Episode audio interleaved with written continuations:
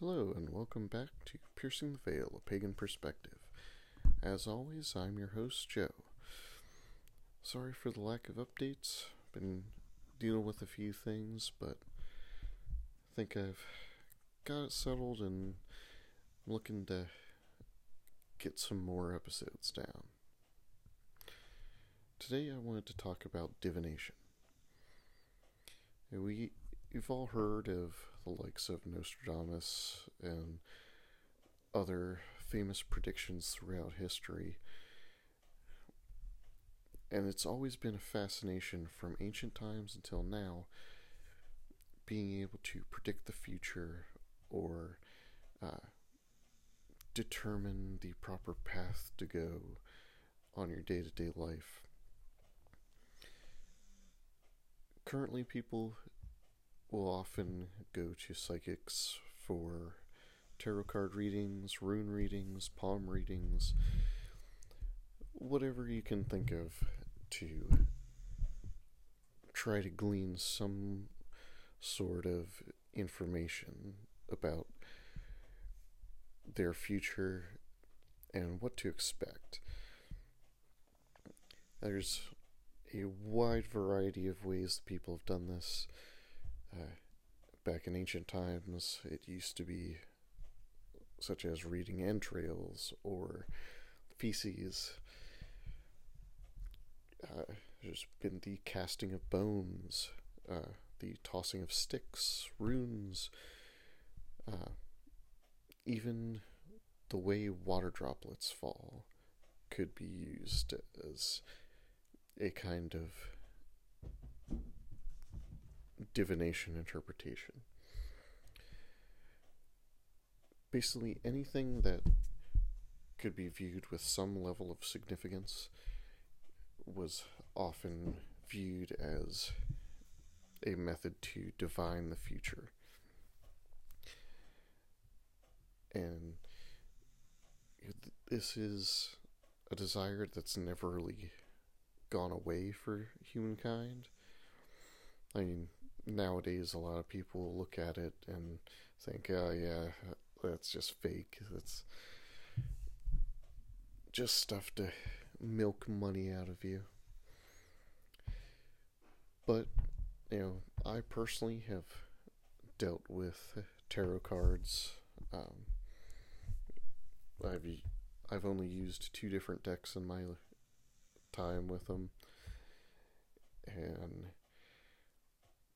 my big thing is that I like to go into it knowing as little as possible.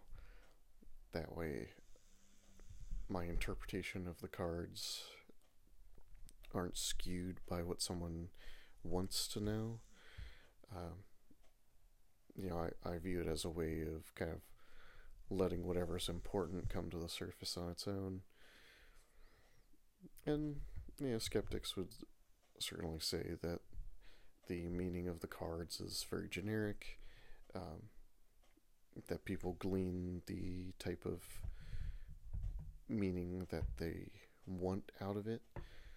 Uh, but it's. There's a weird connection to it. Uh, it's not something I do very often, but I've never really minded doing it for people if they ask.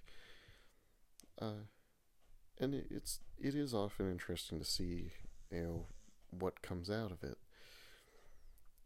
and I can be satisfied in knowing that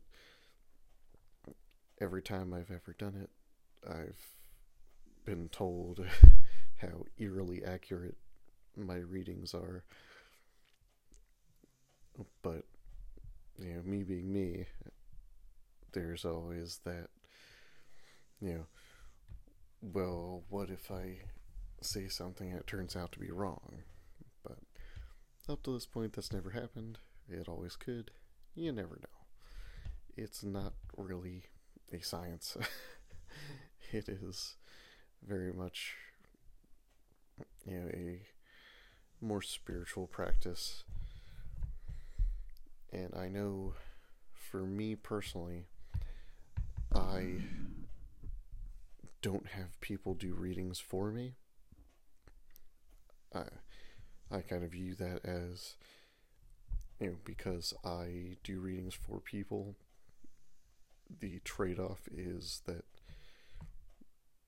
you know I will not have readings done for myself. And you know that's my personal preference. I know plenty of other people who give readings and receive readings whenever they would like. They they're comfortable with that. I'm not. Like I said, it's just personal preference. Um, yeah, they in the same vein as tarot cards. There's the pulling of runes, which is when you have a sack of carved stones or pieces of wood, usually with the Elder Futhark runes, um, and you reach into the bag and draw out a stone or a piece of wood that bears a certain rune, and each rune has its own meaning, and you you interpret what you've drawn out of the bag towards the person's situation. Uh, there's also a crystal ball, which you know, we've all seen the classic, you know, fortune teller with her giant crystal ball. Uh, it's not something I've ever dabbled with, uh, but I'm sure people who know how to use it are very good at it. Uh, there, there are also uh, pendulums, which can be a mix of divination or um, spirit communication. Uh, the idea is that you hold the pendulum as still as you can, and typically you have uh, a cloth underneath it, almost like a Ouija board, um, or you ask certain questions and you have the uh, you ask for a sign of certain ways for the pendulum to move for certain responses. Uh, and the idea is that you you ask a question and it will move a certain way in response to that question. Uh, or, like I said, maybe you use a cloth that is laid out similarly to a Ouija board. Uh, again, this is something that I haven't really dabbled much in. Uh, but I've always been curious about. I've seen people do it, and it's certainly very interesting. Um, I suppose you, could also put dowsing under this category. Uh, dowsing is often done with sticks or a pair of dowsing rods. Uh, Traditionally, it is used to find sources of underground water, but people have also used it for uh, searching for spirits or even as a method of divination, you know, asking questions and seeing if the rods cross or move certain ways. Uh, and no matter what you're interested in or what you think about the whole process, uh, it's very widespread and it's you you can basically look anywhere and you'll find someone offering some kind of reading you know whether they claim it's a psychic reading or cards or what have you yeah, it's very prevalent. You know, it, it, takes very little effort to look around to find people who do it. Uh, but you have to approach it with a bit of skepticism. You know, even for the people who believe in it. Uh, you know, there are those people out there who are just looking to get money off of you uh, and will provide as vague of answers as they possibly can uh, so that it will fit whatever you're looking for and uh, you know, essentially do the bare minimum to get money out of you while not actually offering you anything useful in return. Uh, you know, we've all heard about the television psychics who do what's called cold reading, where they pose extremely generic questions and just wait for someone to kind of grab onto it so that they can ask more pointed, like leading questions and pretend like they're communicating or seeing something connected to them. Uh, I, I've always been skeptical of those television psychics, you know, John Edwards, Long Island Medium, things like that. Yeah. It's not to say they couldn't be genuine in some way, and maybe they're just sensationalized for TV. Uh, but my personal philosophy is kind of a you know if you have this gift you know I, I have a little bit of an issue with monetizing it um know I, just feel like it's a trade-off you know, you have it and you're offering it as a service. You know, if people choose to uh,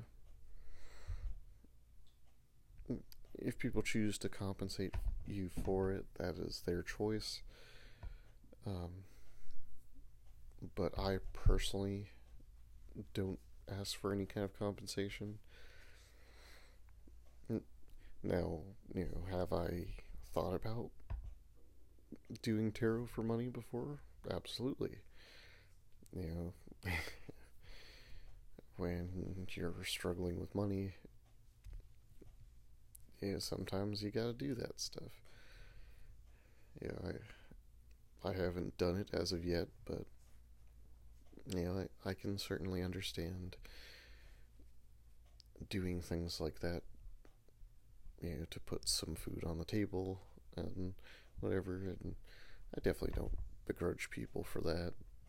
It's more, you know, people who benefit to the extreme off of what they claim to be a gift.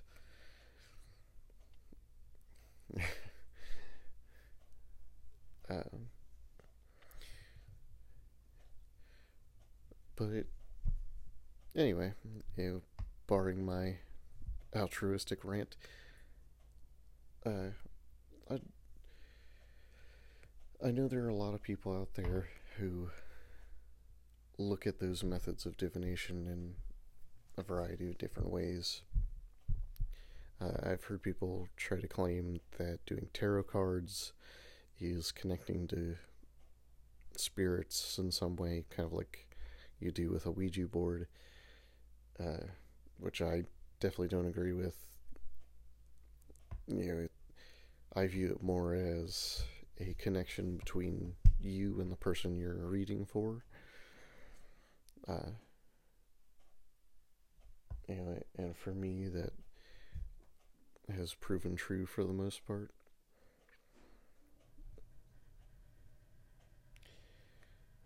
But yeah, teach their own. It's it's definitely a very divisive topic.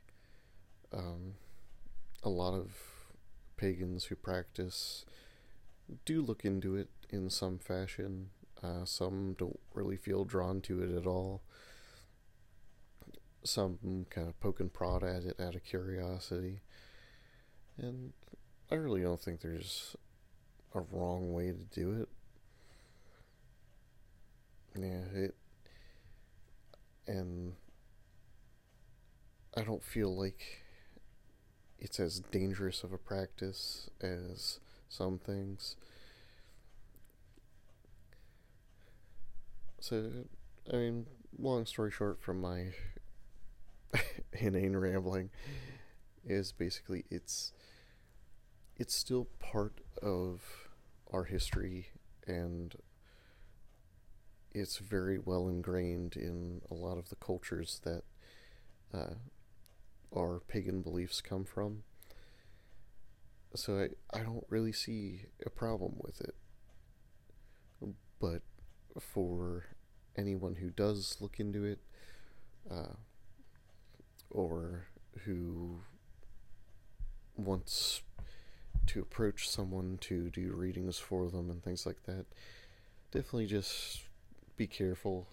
Take it at a case by case basis. And you know, keep an open mind.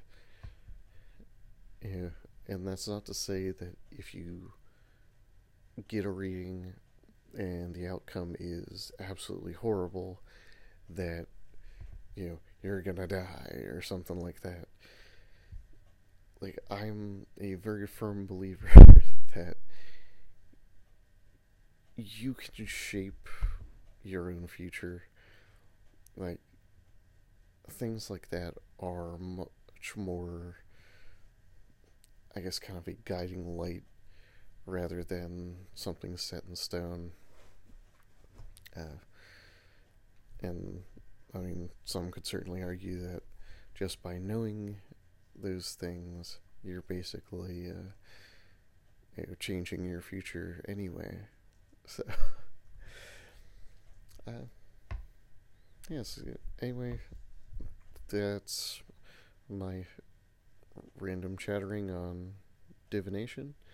Uh, if you have anything more specific you'd like to know about that you'd like me to look into, uh, you are welcome to shoot me a message on Facebook at Piercing the Veil.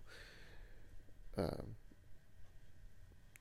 you can shoot me a voice message on here, or if you know me in person, you can certainly talk to me. Uh, I'm always interested to hear other perspectives and let me know if there's anything else you'd like to hear. So, with that, I'll bid you good night, and hopefully, next episode won't take so long to come out. Have a great night.